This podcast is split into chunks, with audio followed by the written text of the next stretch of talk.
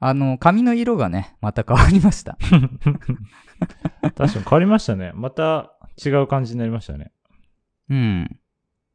で、あの、ラジオ聞いてる方にはちょっとね、まあなんか SNS とかで上げられるっちゃ上げられるんですけど、うん。まあ今こう話してる時にお見せできないのが残念なんですが、うんうん。またちょっと大きく変わりましてね。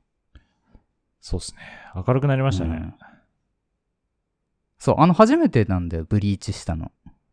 あ、ええあ、ブリーチしたんすね。そう、勝手にされてたんだけど、 ううん。んそんなことありますあのね、そうだ、その話をしようか。うん。あのー僕的にね、人生には多少そのランダム性があった方が面白いと思ってて、はい。すべてが思った通りだと面白くないわけだよ。はい。それはまあそうとも言いますね。そう。だから自分で企画すんのもいいんだけど、たまには急な誘いとかあったら、なんうんか、じゃあちょっとしたアクシデントがあったりとか、それがスパイスになって、今日も楽しいってなるわけ。ああ、まあ、スリルみたいなことですかね。うん。で、それもあってね、なんだろうな。髪型に関して、まあ仕事柄別にそんな制限がないわけだよね。はいはいはい。そうですね。うん。まあカメラマンって言っても結構いろいろね、あの、ウェディングされてる方だったりとか、はいはいあはい。の、ね、学校で撮影される方とかは、スーツが着用必須だったりとか、そうですね。いろいろねちょっと硬い。制限あると思うんですが、うん。うん。いますね。ね。一応僕、まあ、ケイ君もなんですが、ファッションの撮影が主体だったりするんで、まあそういう現場ではですね、むしろ派手な方が覚えてもらいやすかったりとか、まあ、あなるんか馴程染み度やすキかャったりラとかクター、キャラクター性みたいなのはね、ね。あった方が。そうそうそうそうそう。うん。それもあってだね。うん。あのーまあ紙にちょっとその人生のランダム性を、あの、取り入求れめんすてかたりするわけ、自分はね。はいうん。だから本当に、毎回、お任せがいいわけだよ、希望としては。切るその美容師さんに対してね。で、お任せでって毎回言うんだけど、はずーっとね、無難なことしてくるの、あの人たちって。い。いやいや、まあ、そりゃそうで しょ。どそりんゃなそうよにいいですよって言ってもやってくんないんだよ。うん。ファッションの仕事してるんでって言ってもね。はいはいはい。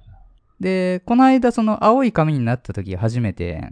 はい。お任せレベルをちょっと超えてきてくれたとこだったんだけどね。うん。うん。まあちょっとお店自体があんまり、個人的にはね、ちょっと申し訳ないんですが、あのーあんまりハマんなかったというかね。ああ好みじゃなかったそうみたいな。うん。あのね、ほとんど良かったんだけど、あのシャンプーするときにね、水しぶきが全部顔にかかるんだよ ね。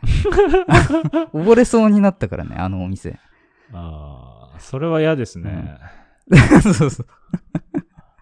あの、僕も髪切る人とシャンプーする人が別なのよ、なんか。ああ、アシスタントの方があんまり上手くなかったってことなんですかアシスタントというか、なんかね、その青い髪にしたときは、ちょっと個人経営みたいな、はい。ちょっと、なんかね、そういうお店に行ったの。はい。したらなんか、そのシャンプーだけおばちゃんみたいな、なんか家族でやってんのか知んないけど、ああ。なるほどね。そういうシ人がャ出ンてプきてねーはね、免許いらないですから。そう。で、その人がもう本当にシャンプーが雑で、はいはいはい。水がもう服にもかかってて、ちょっと襟濡れてるぐらいあるからね、ええ やだ。そう。があったんでね、じゃあそのお店はちょっとおさらばしまして、ああの、引っ越したてってこともあって、ずっとお店を探してたのよ。いいとこあなー、いかなって言まっあて、。そうっすよね。うん。うん。で、なんか家に結構コストかけちゃってる分、そんなに高いとこも嫌だし、はいはいはいはい。うん。でも一応ファッションの仕事してるから、あんまりなんかね、何でもいいわけじゃないし、みたいなところで、ちょうどいいお店をずっと探してて、うん。うん。で、行ったお店がね、なんかすごいね、なんだろう。まあそこは理容室なんだけど、美容室じゃなくて、はいはいはい。あの、いわゆるバーバーだよね。あの、くるくる回ってるあれが立ってるさ。そうそう。でもちょっとおしゃれな顔剃りね雰囲気のバーバーで、はい。そこも個人でやってるとこなんだけどね。なんかパッションがあるのよ、そのど店ういう長こさとんの。はいあの、友達だったら嫌いなタイプなんだけど、うん。 何それ何それなんかね、はい。すっごいね、声がでかいんだ、そもそも。なんか美容室とかでは、なんか聞かない声量で喋ってくるの、すごい。あーはいはいはいはい。暑苦しいというか。はい。ちょっと体育会系な感じなんですかね。そうん。う。かなうん。まあ、えー、まあその方は40歳ぐらいなんだけど、うん。 あのー、ちょ、だいぶ言葉選ぶけどね。まあ、昔やんちゃしてた感がもうめっちゃ出てる。なるほど。そう。もう、なんかイメージできもう漂ってくる。る。はいはいはいはい。そうもう会話の内容とかからもう、なんかもう節々にそういうとこがあるわけ。おけど、なんかめっちゃ努力してる感もあるのよ。なんか這い上がってきた感があって、その人から伝わってくる。ーはい。 どう伝わってくんですか、それは。 1回目から感じてたのよ、その感じが。まあとにかくだからそのパッションというか生命力が、うん。なんかこういうお店では感じたことない熱量なんですごい。で、あの、同じくね、お任せを頼んでみたわけ、その人に対して。はお任せでって言ったら、もう今までにない反応をするんだよ。いいんですかみたいな。やっていいんですかみたいい。 な。キラキラしてるわけ怖い。なはい。そんな、何でもしていいってこんな嬉しいことないですよ、みたいなテンションなわけ。ええそう。だからもう、畳みかけるようにこっちもね。はい。いや、本当にもう、なんなら失敗しちゃってもいいですぐらいの。はい。もう何が起きても責めないし。もう、もうどうなってようが、僕にとっては得しかないんで、うん。はもうやっちゃってくださいって言って。い。はそんな感じで今のになったんですが、い。まあなんかちょうどいいな感じかな。思ったより、どうなんだろう。ちょ、他の人の反応がちょっといまいちピンときてなくてね。はい。 もう髪これが正型、解なのか。うん。 髪型はそんなにいつもと変わってないんですよね。色って感じあ、色だね。そうだね。うん。うん。そうそう。そんなに作れなかったんだと思うんだけど。とりあえずその色で遊んでくれたって感じかな。なるほどね。うん。だって色、あれですもんね、そのインナーカラーみたいなの入ってますよね。うん、そう。あ、だからこのラジオ、あの、聞いてる方には、ちょっと今伝わってないんで、まあ、どんな色かっていうのを、まあ、一言で言うとですね、はあの、まあ、みんなから言われたんで、まあ、そうなんだろうと思うんだけど、煉獄さんらしいです。い。煉獄さあんの、っ鬼滅てあの、の鬼滅の刃。ああ。はい。全然関係ない人5人ぐらいから煉獄さんって言われたんで、多分えー煉獄さんだと思う。 なんだそれを想像してもらえ。ば、うあんの黄色に赤入ってるって感じなのかあ、そうそうそうそう。金とは、な。金の中に赤が混じって赤るがみたいな感じかな。えすごいよな、そう思うと確かに。あんまいないし、そんな人。うん。だから、えー、まあ、パッと見の第一印象、まあ僕も、正直、これは、外れかなと思っちゃったんだ けど。その、頼んでなんだろうな。うん。お任せガのチ外それたののねランダム性の中で言うと、うん。やっぱりね、ちょっとやんちゃ寄りの見た目になったかなと思ってて。あうーんまあ、そりゃその人の好みになったらそうなっちそゃう、でしょそうのね人の人生がちょっと乗っかってきちゃったかなと思ったんだけど、うんけどね、その仕事してみると、思ったほど、まあみんな気使ってくれてるのかもしれない けど、うん。まあ別になんか、ダメな、うん、あの、まあ意見というか、あれはないって感じですか、そうだねネガティブな要素は。うん、なんなら何にも触れない人もいるし、まあそういう人だと思われてたのかな、みたいなのもありながら、あーまあもう今更多少浮いたところで何とも思わないけどね、本当に。と思いますよ。そんくら いで、そんくらいでいいと思いますよ、別に。そんくらいやって別になんかめっちゃやってる中ないんで、あれさん。あ、やっぱそうなんだ。うん、ない、全然ないですね。あと、もうちょっとだけ、あの、小話していいかな。ちょっと思い出しちゃったから。あのーちょうど昨日ですね、あのー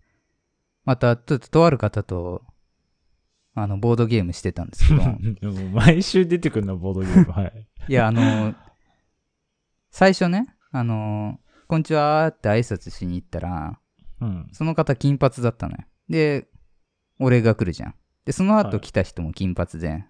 おおだからなんか 全員頭がなんかね、 そんなことあるってぐらい、みんなキラキラしててね。ああ。確かにボードゲームする人、そんな金 髪なイメージないかもしれない。うん。そこでちょっとその金髪トークが盛り上がっちゃったから、ちょっとその話だけ最後にしたいんだけど、これあの、結構勘違いされてる方、いるのかもしれないんで、ここのね、ラジオっていう場を通して、うん。あの、実はこうなんですよっていうのを知っていただきたいんですけど、うん。金髪にする人ってしたくてしてるわけじゃない場合が多いんですよ。これ知ってましたかと言いますと例えばですが、えーっと、ダウンタウンの松本さんが金髪になったじゃないですか。と言いますとうん。あそれはなんか聞いたことありますね。うん。うん。あれは、金髪にしたくてしたんじゃなくて、うん。あの、白髪が増えてきうて、ん。髪を染めるのがめんどくさいから、金髪にしたと。逆にね。そう、そういう話があるんですよね。うん。で、僕はまさに、えーっと、そのパッションの方曰く、うん。それを気にしてくれ、くださったみたいで、はい。白髪が多いからこそ金髪にしちゃえば、あの、伸びてきてもプリンみたいにならないらしいんだよね。うん。うん。根元も明るいからさ。うん。そうそうそうそうそう。だからむしろ白髪の人とかにぴったりですよ、みたいな、そういうパッションをいただきまして。ああ。確かに考え方っすけど、うんあ、の、黒髪にその白を隠そうとして、まあ、黒にするわけじゃないですか、白髪染めって。うんうん。で、伸びてきて白が見えてくると、それって、なんかマイナスなイメージじゃないですか、自分の中で。うんその、隠してるのが出てくるから。でも明るくしてるとこに黒生えてくるのって別にそんなでもないですよね、なんか。その、うんうん。し黒染めから白見えるより、金髪から、そのところどころ黒いのが出る方がなんか、あー気持ち的な面で、るほどねは、そんなに気になんないかなって確かに思うかも。個人的には。うん。うんまあなんかそういう、要はちょっとネガティブを利用するみたいな感じで、金髪にしてたり、うん。で、そし今は白髪の話だけど、あのーもう一つ、その抜け毛はい。ちょっとハゲてきちゃったみたいな人もよくあるらしくて、要は肌の色ああ、近いからと、そう、肌の色って明るめじゃないはい。あの、日本人だと。うん。黒人さんとかだとまた違うかったりするかもしれないけど、まあまあそうっすよねそうそうそうそうそう。まあ日本人の肌的に、えー黒髪だとハゲてきたのがもうすっごい目立っちゃうけど、うん。まあ確かに、ね。金髪だと、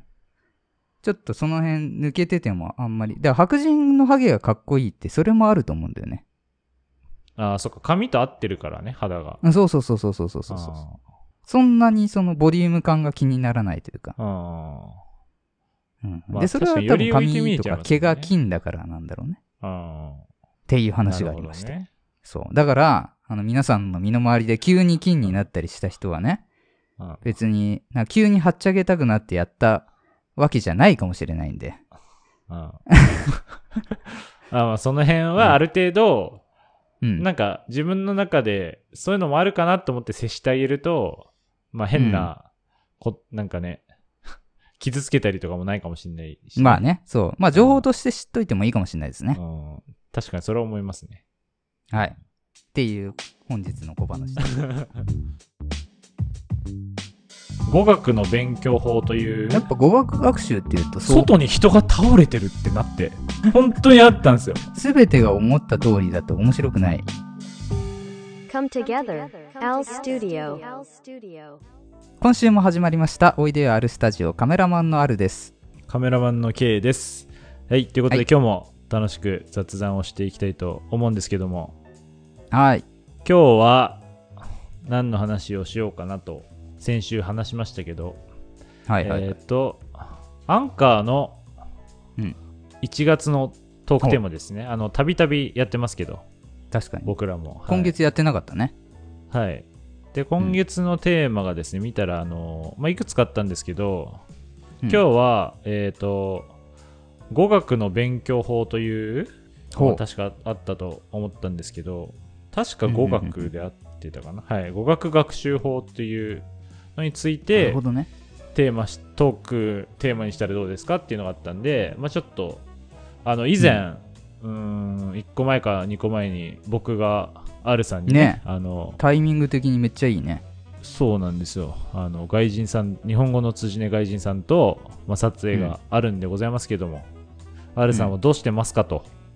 うんい。う、あの質問した回があったんで、ね、よかったらぜひそちらも聞いてほしいんですけど、うん。まあ、そういうのもタイミングもありまして、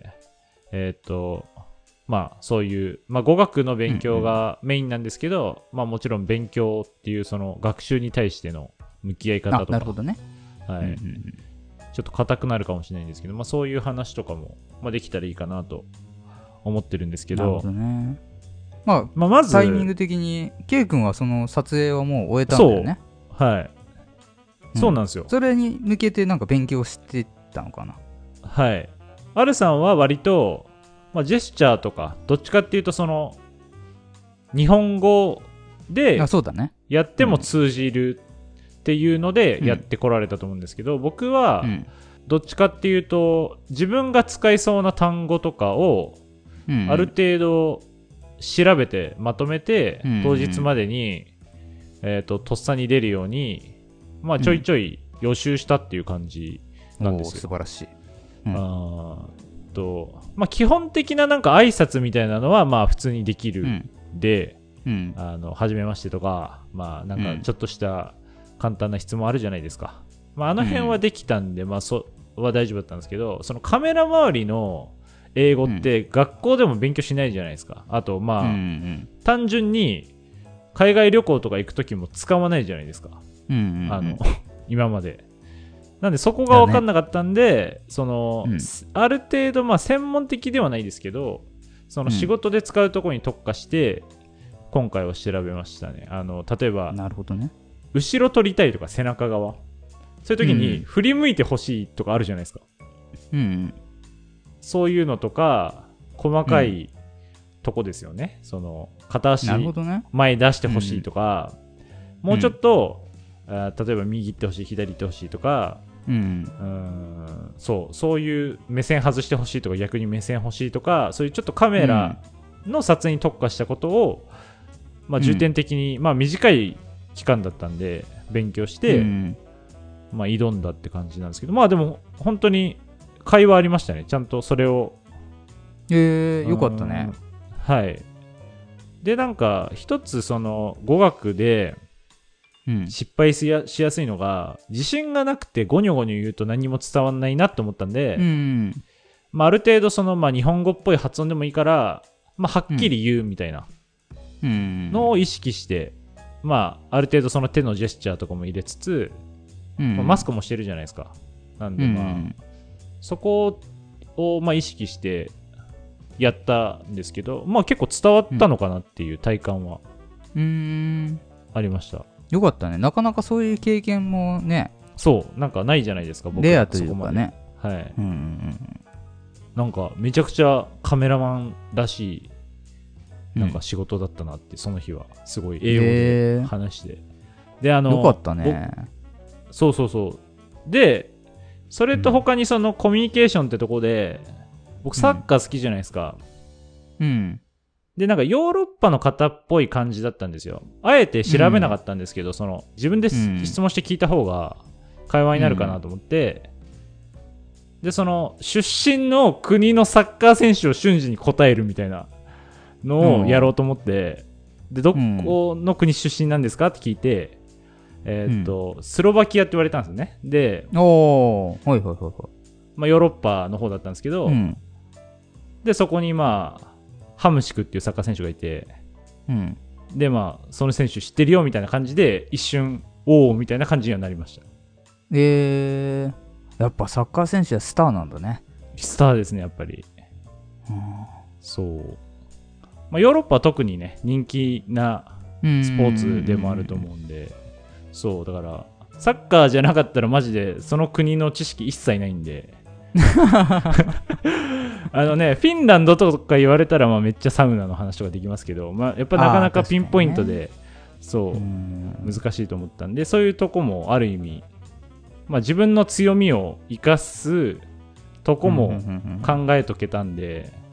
まあ良かったかなっていう。まあ、結構いういまよくいきましたね。だからそのインプットとアウトプットが、なんか、両方できてるというか、はいね。ああ、そうです。ね。はい。っうん。て感じでしやたっぱ語ね学。学習っていうと、そう、それが必要だもんね。そのインプットは簡単なわけじゃん。うん。変な話。はい。やる気次第というか。うん。そうですで、ね。アウトプットを作る場がないからみんな苦戦するわけだもんね。そうですね。その、うんいわゆる英会話教室で、まあ、うん。海外の方と話すみたいなのは一応アウトプットになるから、まあ、需要はあるんでしょうね。うんそういうとこで。うん。ねえアルさんじゃあどうですちょかっとその、うん、うん。勉強に関して語はい。僕はね、本当に英語に関しては、今、もう、地の底レベルというか、まあ、使わないと、ね、マジで全く、えーないと思って問題ないと思うんですが、うんこんな僕でも、中学の時は英語学年1位だったんだよね。あなんかすごい R さんはうん、ねもともと頭がいい印象ですよねそういうとこは勉強まあ、その学校のレベベルにもあるんだけども、学校のレベルが低かったんで、別にそんな大したあれではないんですけど、まあ、事実として、成績が良かったことはあるんだよね。ル、うん、うん。で、そういう時はどうやっしてぱりね、うんうん。まあ学校の勉強だよね。だから語学というよりは英語に限らず、はいはいはい学習的なね、うん。すべてのものに対して取り組んでて、これ正解だったなっていう勉強法はあって、うん気になるうん。それはね、あの、100点以上を取るっていう 意識。なんだそれどういうことですかそれえっとね、これどっかで、あのーどっかの記事かなんかで見たんかなで、はいい、未だに自分的にも、すっごいいい考えだなと思ってるのがあって、はいそれが例えば英語の、えー単語テストがあったとします。うん、あありましたねで10問あったとして、あうん、これ、えー5分以内に解いてくださいっていうテストがあったとするじゃないあはまあいろんな点みんな取るわけだけどさ、まあ、100点の子がちらほらいたとしてけど同じ100点でも5分ギリギリまでかかって思い出しながらやった100点ともう1分で終えて寝てる人の100点って全然中身違うわけじゃんこれってい、まあ質は確かに違いますよねうんうんで多分英会話で必要なのってその1分で寝る力だと思うんだよねああまあ確かにうん、要は瞬発力がないと会話に使えないじゃない、うんうん、だ確かにからなんかその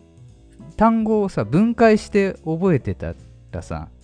うんこの単語はこれで ing がついてるからこれこれこうででこの間やったこれがこうだからでこれの反対だからっていうんで思い出してその訳を書いてもうんそれって覚えてるようで覚えてないじゃんまあ、テストでは点を取れるけど実用的ではないですよね、そうそうそうそうそうそうう、んだからその学習法として多分正しいのはその訳すっていう意識をなくすことなんだよね見た瞬間うにんこれはこうだっていうそれができて初めて100点っていうああだからあれですよねその母国語をやるのと同じような感覚に持っていかないといけないってことですよね、僕らって話すときにそそううそやうっそうそうて考えて別に話さないですからね、基本的には、うん確かにそれの意識があるかないかで多分まあ全く喋れないお前が何言ってんだっていうのはあるかもしれないけどうんあのすごいね大事な考え方だなと思ってそれ他の教科にもすごい役に立ったし、うんうん、すごいなそれじゃあ当時中学校の時とかにその記事を見てってことですもんねうんとね、記事見たのは結構後かな。でも自分の中でや実践してたの、それを。もともあとあそれが、まあ、記事になったからよりこうあ、そうそうそうそうそう。同なんかじこ言と語考化さえれてたる人みたいいたなみたいな。うん、そうそうそうそう。あとは、あのーもう一個ね、これは語学と本当に全然違うんだけど、うん、社会もね、これも面白いことに、あのー世界史とかは世界史の知識今となっては本当に地の底なんだけど同じく いはいはい何一つ覚えてないんだけど高校の時世界史学年1位だったんだよねはいはいはい普通に100点とか取ってておーすごいなで要はねそのなんなんつうんだろうな短期記憶なのかな俺、うんだからすぐ忘れちゃうんだよでもその一時的に覚えるのが結構多分得意なのかもしれないああは得意だったのかもしれない今はできいなはいいけど、はいうんでその社会のテストを、えーいい点取るために取り組んでたのがうんこれもちょっと独特な勉強法なんだけど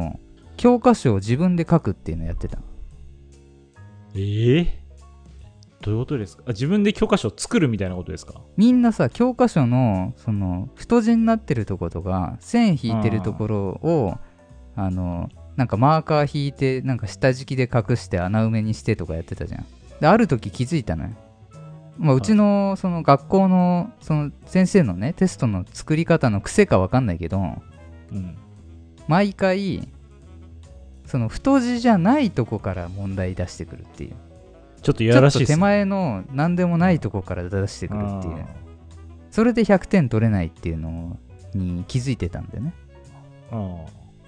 あーそこの分析をしてたんですね、ちゃんとあとはそのなんその時系列とかを聞く問題とか、うんうんうんうん、そういうのがあったから、うんうん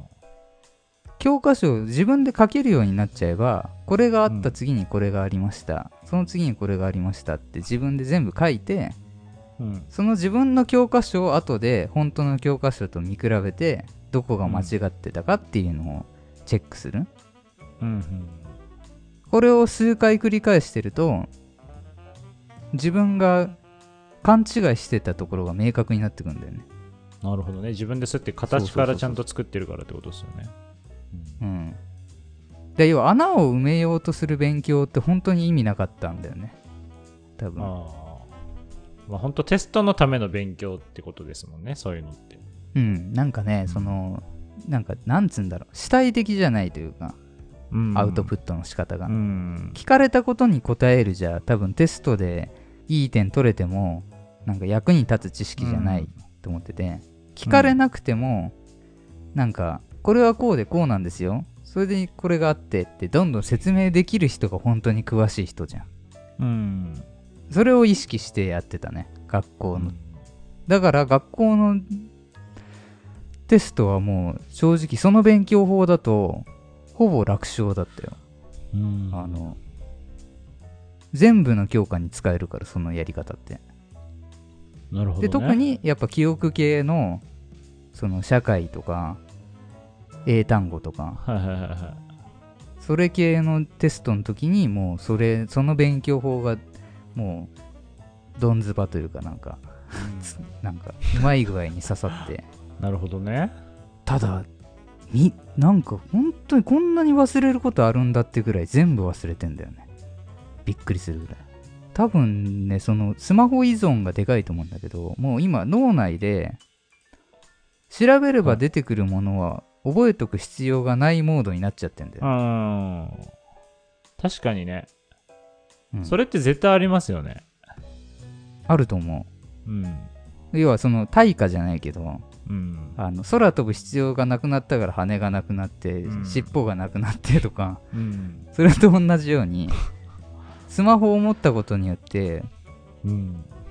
あの思い出す必要がなくなった人間になってる気がすだからそれはもしかしたらる、うん僕らってある程度その時代的には、まあ、インターネットはありましたけど、今ほど手軽ではなかったじゃないですか何か調うんべるそうそうことが、うんあの学生時代ってうでん今の正直子供とか学生さんってもうスマホも割と当たり前じゃないですかうんだやっぱ結構勉強するのとかにも影響ありそうですよね、少なからずあると思うよそういうとこもね、まあ、いい面ももちろんあると思いますけど、なんか YouTube とかでねそのうんうん勉強が出てくるとかそう,、いう面ではいいと思いますけど、まあ、確かにそういうところっていうのは僕らの時代とは違いそうですよね。うん、うんもうマジで漢字書けないよね今ああ、まあ、そもそも書けないかどうかもわかんないです もん、書かないから。字を。そう書かないじゃん。うん。びっくりするよ。この漢字も書けなかったの。な、 なんだろうん。はう。もうほんと極端な話さ、 い。数字の7とかってそんな形だっけみたいな感じが。あの、書けるけ 極端に言うど、とね書いた後に、うんあれこう合ってたっけになっちゃうんだよね。もう、あ数字書けなくなっちゃったよ、みたいな。ーいや、だからやっぱススマホ依存しすぎないようにできればなりたいですうね。ん。本当に。まあけどさ、その、なんて言うんだろう。もちろんね、リスクではあるけどさ、はい。そういうの言い出したらなんか、お肉とかもさ、なんか牛丼屋行って食べてるけど、牛丼屋なくなったらどうすんのとかって言われてさ、うん。あ確かに自分で狩りできないとみたいにならないじゃん。だかうん まあ、なんか、らスマホなくなったらどうすんのとか言う人いるけど、なくなんないじゃん、今のとこいろ。やまあまあまあ、うん。なんか、まあそう、漢字正直書けないのは嫌ですけど、うん別に調べられるですよね、正直ね。その、大体の場面って、そうんの字書くときも。そう。うん。だから単純に必要なくなったことを省いてそのほ、うんその他の部分がパワーアップしてるって考えたらうん。まあ進化と言えるんじゃないかなとかそういううん。まあまあまあまあ、まあね難しいけど言わんとすることわかりますよ。そうのん時間の使い方が昔に比べてよりそのやっぱ便利になるから、時間かかるとこが減ってるっていうのはやっぱしいいことだと思うんで。そうもしもなくなったらとかい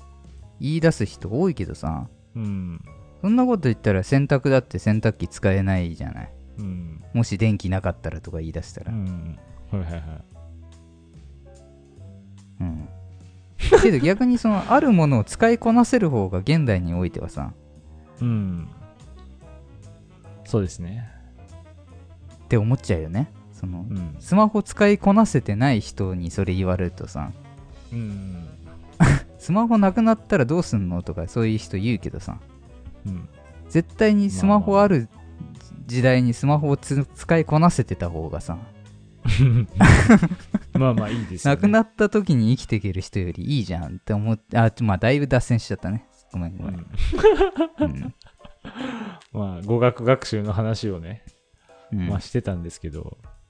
うんまあ語学学習ってなると、うんまあ特にこのラジオ聞いてる方は、まあ、社会人になられて、うんえーまあ仕事とかしてる中とかでやることがうんまあ、多いんじゃないかなと思うんですけど、はい、やっぱりまあ一番大事なのはアウトプットする場を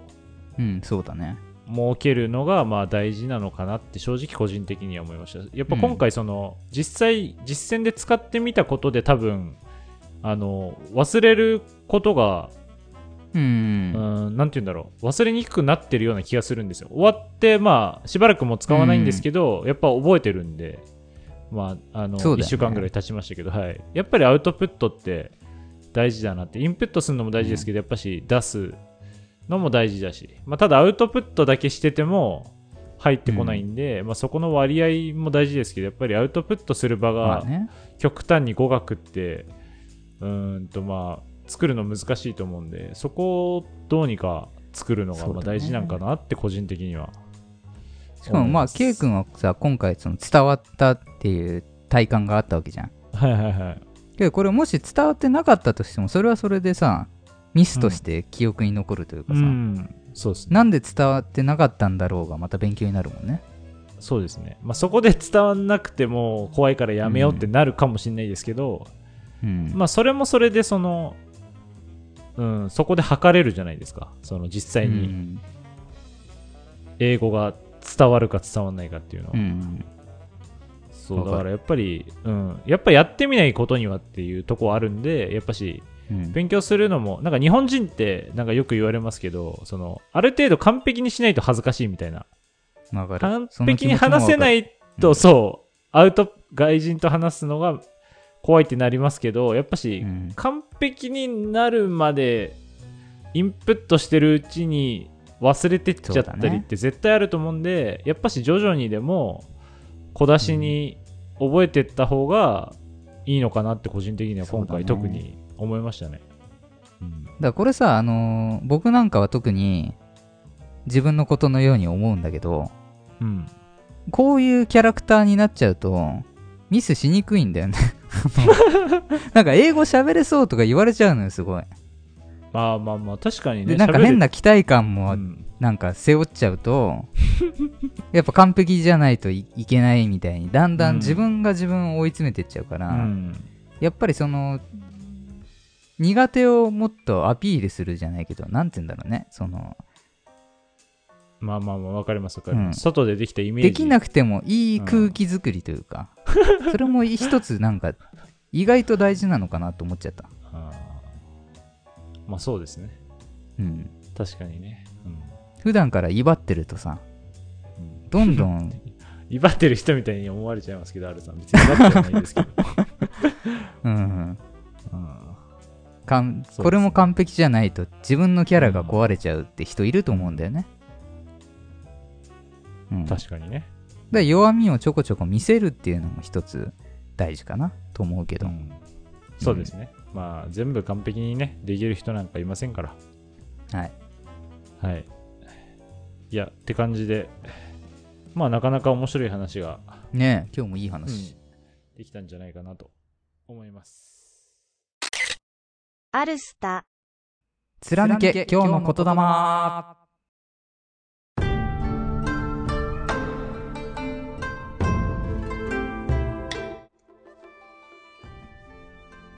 はいお願いしますお願いします。さあ、えー今日も言霊やっていくんですがはい。過去を遡っても一番有名と言っても過言ではないかもしれおないお、こ言霊こを、に来て、えーあえて紹介しようかなとはい。思います、ちょっと気持ち的にねうん。はい。えーでは、早速、その言霊を紹介します。stay hungry, stay foolish. はい。えーはいスティーブ・ジョブズの、えースタンフォード大学での、えー卒業式でのスピーチで、えー言ったとされる、えー言葉ですね。えーうんハングリーであれ、聞いたことありますね愚かであれと、うん。こちらの言霊なんですが、はい。まあまあ、結構有名な言葉だとも思うんだけど、うん。まあ、数日前、 数日前じゃないや、数回前に、えー紹介した、えーまた別の言霊で、アインシュタインのね、あの常識とは18歳までに身につけた偏見のコレクションであると、ありましたね。えーはい、そういう言霊も紹介したんですが、まあ、うんなんか実は結構近いこと言ってんのかな、とも思って。この、あの直訳すると、フーリッシュっていうのが愚かであれ、はい。っていう意味でよく言われると思うんですが、これ結構捉え方いろいろあるかなと思ってて、はい。うん。まあ、愚かっていうのは、その、18歳までの自分のことなのかなとかね。ああ、ちょっと日本でいう、あ、青いみたいな、うん、そうそうそうそうそうそうそう。だか青臭いみたいな、はいはい。ら要は、その、偏見のコレクションを持つ前といううか、うんん、その過程みたいなことですよね。僕もよく思うんだけど、子供心というかね、うん、まだその世の中の偏見みたいな、常識みたいな、うん、常識かっこ笑いみたいなものを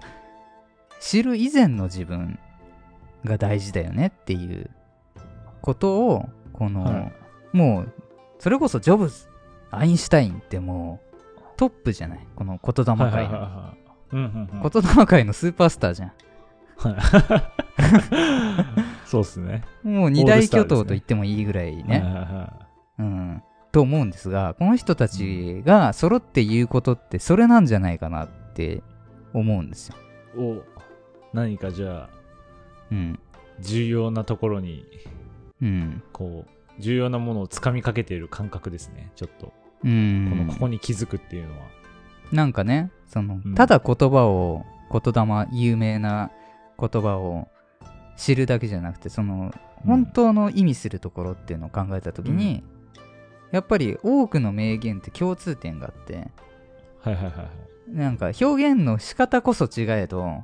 うん。言いたいことは結局そこだよねっていう風に考えたら、なんか言いたいことってほんと何パターンかぐらいしかないような気もしてて。ああ、まあ特にその、成功している人のそういう言葉ってヒントになり得ますしうね。ん。確そうかに。で、まさにこのアインシュタインと、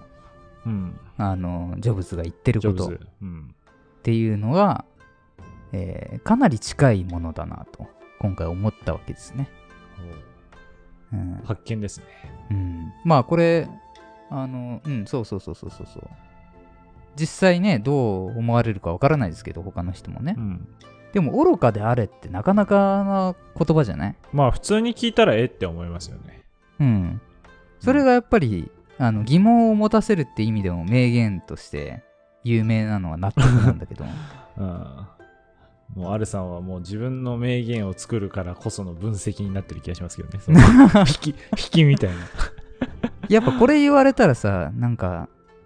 他の人と雑談してた子もえってなるじゃんああ今なんかフーリッシュって言ってなかったあのおじさんみたいなああ耳に残りますよね。まあ、そういう意味でね、えーまあ、有名な言葉をあえて紹介すると、ちょっと今回はそういうことをやってみました。おうこのなんか回を重ねたからこそその以前とやつとここが似てるみたいなのもなんかいいですね。うそのん。言霊の歴史を 感じましたね僕らの。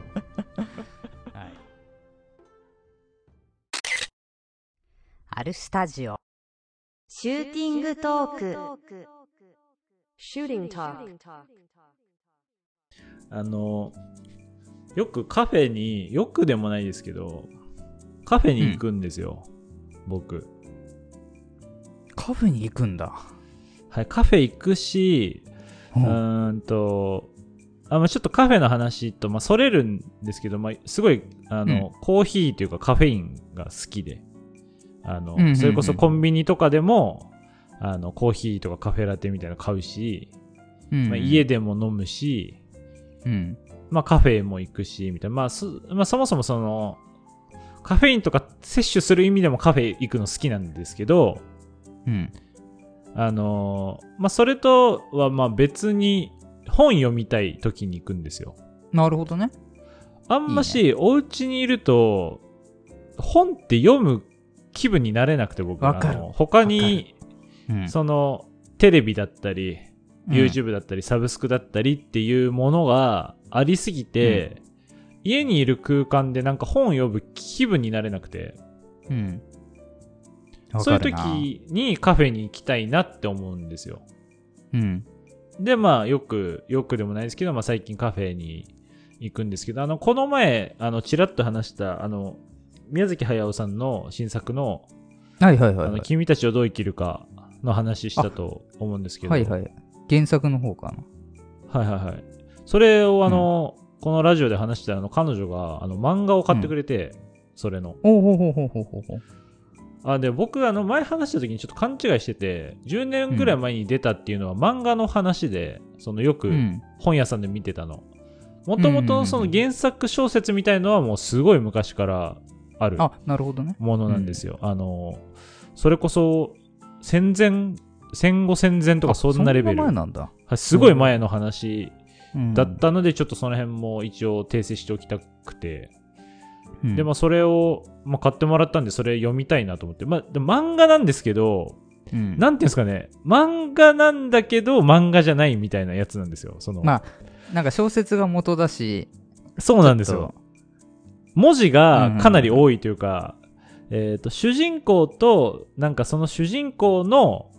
おじさんお父さんの弟、お兄、弟かなの、二人のその、やりとりなんですよ。基本的に。なんか手紙での。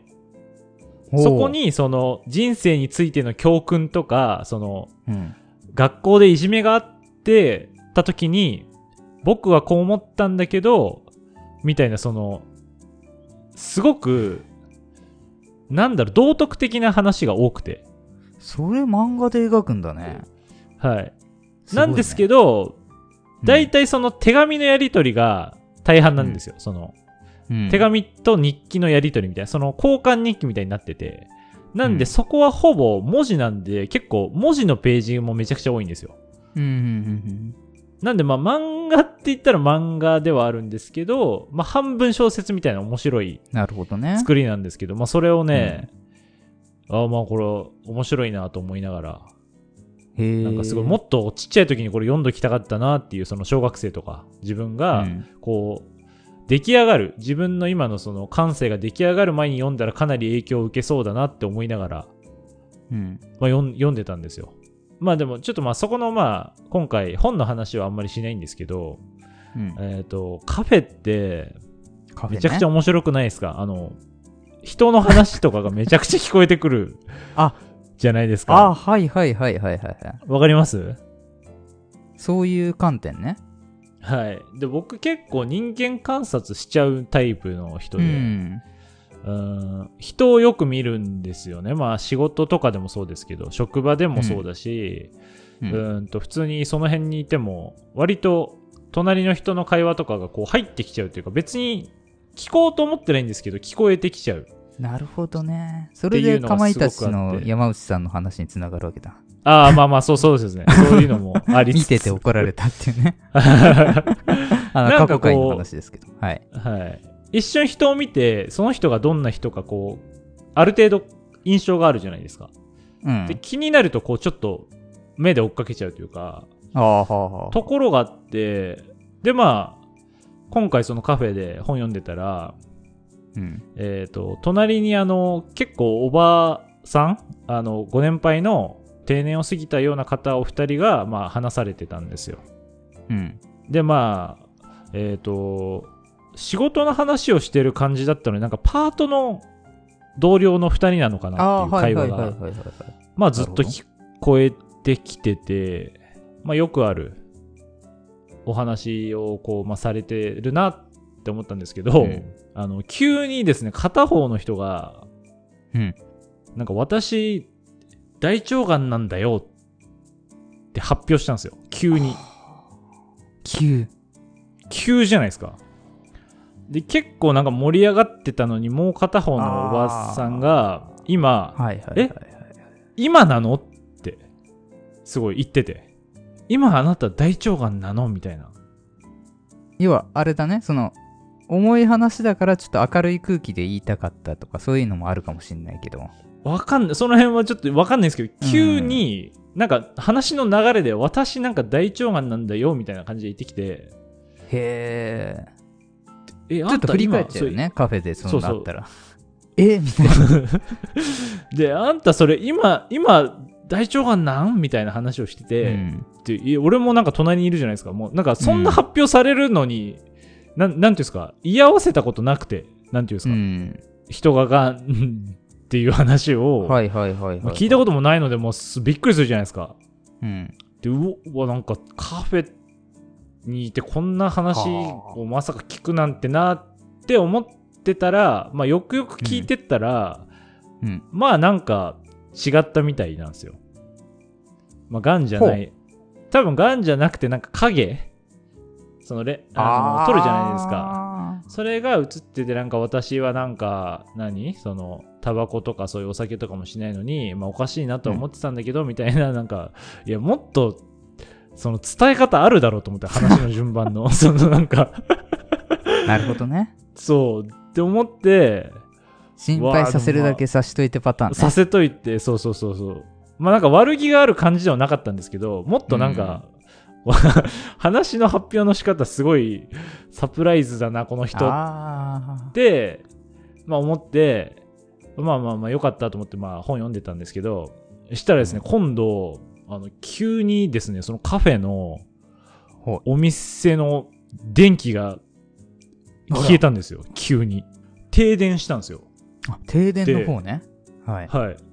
どうやら停電なんですよ。もう、あの、エアコンとかも空調も全部切れて。おうでそれもなかなかな。うわーみい経験だねた。そう、ないじゃないですか。うん。で、え、お何、なんだと思ったんですけど、なんかどうやら周りのお店は全部ついてるんですよ。外に見える。このお店だけしてるんですよ。そう、ブレーカー落ちた的な。そうで感じ、まあ、そう思ったんですよ、僕も。あ、お店のブレーカーが落ちたんだなと思ったら、あの、結構僕、あの、窓際というか、入り口、お店の入り口側の席で本読んでたんですけど、外に人が倒れてるってなって、ちょっと今。度、今度は、今度 は。なんか、すご多くないいなですかななんか、ドアが、 入り口が開いてて、なんか、俺のとこから見ると、人がこう倒れてるのが、なんか、なんとなく見えているんですよ。で、店員さんが、えはい。駆け寄って、こう、頭を抱えてて、人人が倒れててるんですよ。今度は外で。これは今日どういう日なんだと俺は思って、そこで。うん。な、うんな、なにこれ、なにこれってなって、でもまあ、あの、どうやら意識はあるみたいなんですよ。なんかおばさんだったと思うんですよ、確か。倒れてるのが。はいはいはいはい。うん。で、でも別に店員さんから何もアナウンスがないんですよ。その、今ブレーカーが落ちましたとか。ああ、なんか真っそ暗うな状態だけど、まだ何の説明もないと。ないんですよ。ただうんまあ、あの、お昼だったんで、外も、まあ、光が入るじゃないですあか。ーだからそんなにまあ、影響はないんですけど、多光も入分ってて、はいはいそう、レジとかは使えないんで、その間は、まあ、お会計とかもできないんで、なんかすごいちょっうんと異様な雰囲気じゃないですけど、うんうんか急にカフェ感がなくなるうん。あ空間になっちゃって、で、外に人倒れてて、その、今救急車呼んでるみたいな話とかになってあ。、ほで、これは、 あの、うん。まず、ずどういう状態なんだろうと思って、うん。あの、実際その店員さんが言ってたわけじゃないんで、僕なりの推測なんですけど、うん。あの、外に、あの、お店ってあの、看板があるじゃないですか、あの、ちっちゃい、あの、光がつく電光掲示板はいはいはいはい。じゃないけど、なんはか、あるとこありますよね。は、はいいあれにコンセントがついてて、うん。僕はそれにおばあさんがつまずいたんじゃないかと思って足が引っかかって倒れて、その影響でブレーカーが落ちたんじゃないかと思ったんですよそのお店のもう考えられるああれとしてはもうタイミング的にさーんどうほうほうどうまあこの中に聞こうはい影響したかわかんないんですけど、もうそうじゃないと、もうなんか説明できないタイミングだったんですよ、その本当にその2つが。ああ同時に起き起きたわけだ同時なんですよええええ。同時に起きたんですよ。でもそうとしか考えられなくて。で、そっから結構もう10分ぐらいつかなかったんですよ、電気。で、長いねまあなんか結構ね救急車来たのかわかんないですけど、まあおばあちゃんいなくなってて、まあお店も電気ついて、あみんな良かったねっつって、何事もなかったかのようにまあ、カフェは営業してたんですけど、でまあ気になるじゃないですか、その外が。気になるね気にる。なるねしたらもう何事もなかったかのようになってるんですけど、やっぱりその、俺が思った通りのその看板があって、うんそれにコンセントが繋がってたんですよ。ほ うだからもうね、俺はそうだと思います。え終わっちゃった話はい。いや、あの、その電気、コードが、もうちゃんと、えそのね、お店の外にこう、コンセントでついてたんで、多分ね、それにつまずいーそて、れで店の電落ち 気、るでもだから、ちょどういう仕組みなんと思って。いや、でもタイミング的にありえなくないですかえあ俺ちょっとさごめんよく知らないんだけどはい。あれ AED とかって電源いらないのあれああいうなんかさあの医療器具を使うのでとかじゃないのかなああ、いや、でもあれって、取いり出らすなっいか電気て持ち運ぶから、いらないんだと思いますよ。多分。そうか、そうだよね。いるってなったらす困るもんね。使えないとき。うんしあのそれを使ってる様子もなかったんですよあ、じゃあそこまでの、なその渋滞、あとなんだ、ではなさそう重症ではない。単純に多分倒れて動けなくなってた意識はあるって話だったんでもう多分へえ。つまずいてなんかわかんないけなどるほそどのブレーカーがなんかショートしショートしたのかああ、まあ、ありえなくもないのかな。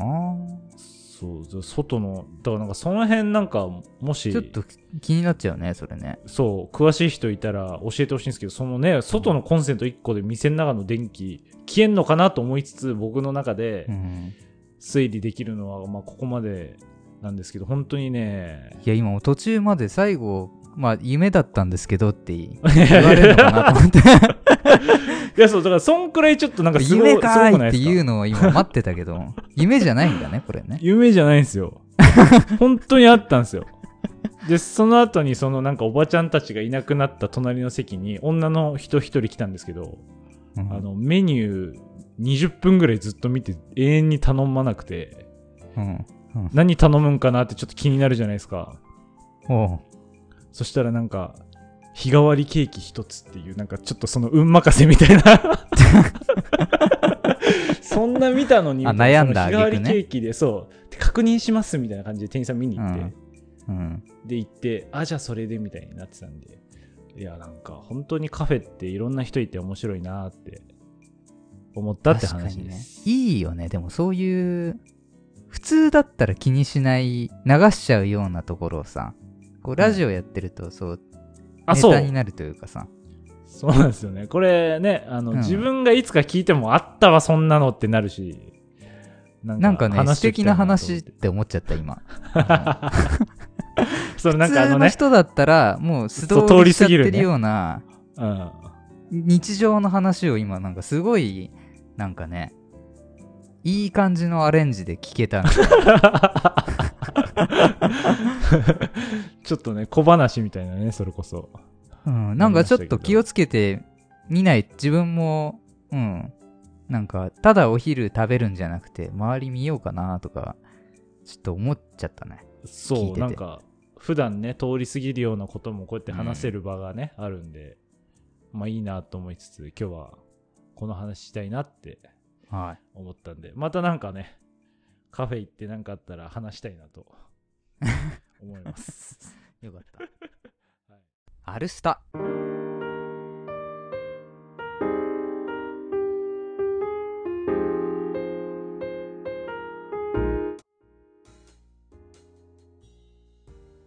はい、えー、本日のエンディングのコーナーでございます。ここまで聞いていただきありがとうございました。はい、えーエンディングですけれども、えーまあ、ちょこちょことね、あのエンディング好きみたいな感想も、えー見受けられるようになりまして、とても嬉しい限りでございます。僕結構ね、まあ、ここも、あのー一番自分の素を出すコーナーとして、最近は大切にしてますので、はい。えーまあ、全部聞いた上でここまでたどり着いてくれたってこともすごい嬉しいですし、うん。あのーそこも含めてね、あのー良かったなと思ってるわけでございますけれども、えーそんなこんなでですね、えーっと、まあ、エンディング何喋ろうかなっていうのを、その、よりね、あの反応いただけたことによって、あの、考えるわけですよ。そうするとですね、まあ、思ったより僕言いたいことがあったみたいで、えーどんどん浮かんできてですね、今リストがあの小話でいっぱいなんでございますけれども、はい。まあ、全てが面白いかどうかわかんないですけどね。あの、その時々でこれを言いたいとか、ね、そういうタイミングがあるので、えーちょっと全てを放出するかはわからないですけれども、えーいろんな話を、えー今後もしたいなと思っています。はい。えーそんなところで、えー今日もちょっとだけ、えー最後に話をさせていただきたいんですけれども、えーっとですね、まあ、今回、えー語学学習の方法っていうのをトークテーマでちょっと喋ったときに、えーまあ、自分をね、ちょっと弱く見せることも大事かもねって、ポロッと話したんですけど、あえてその自分が言ったことを否定するような話を最後にしようかなと思って。はい。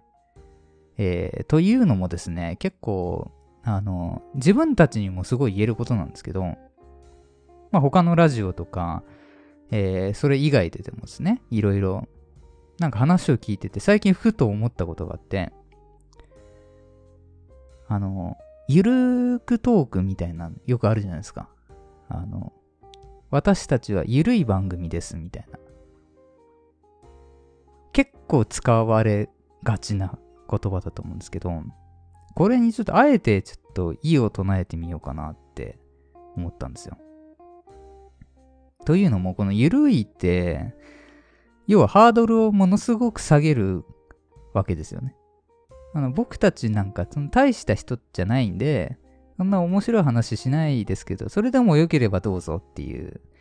えーまあそういう意味合いで、多分使ってると思うんですけど、これって、果たしていいことなのかなって思ったんです。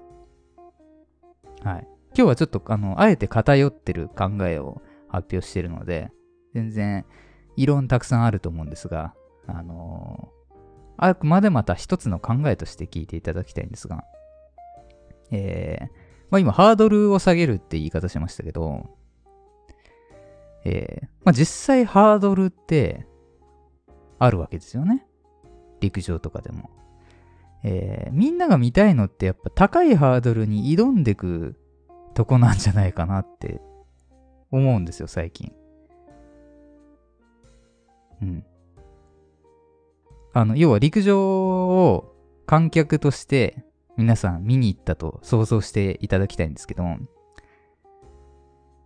めっちゃ低いハードル飛ぶとこ見たいですか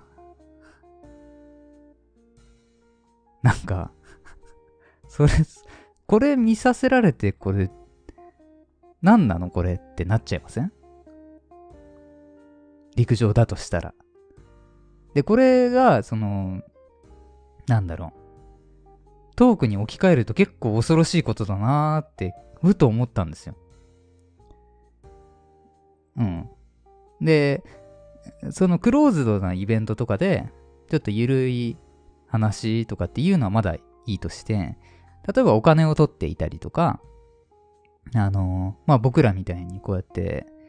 あの、不特定多数の方に向けて、配信してるわけですよね。これを、あの、要は一つのショーとして、この喋りっていうのを配信してるわけですよ。見てください、聞いてくださいって、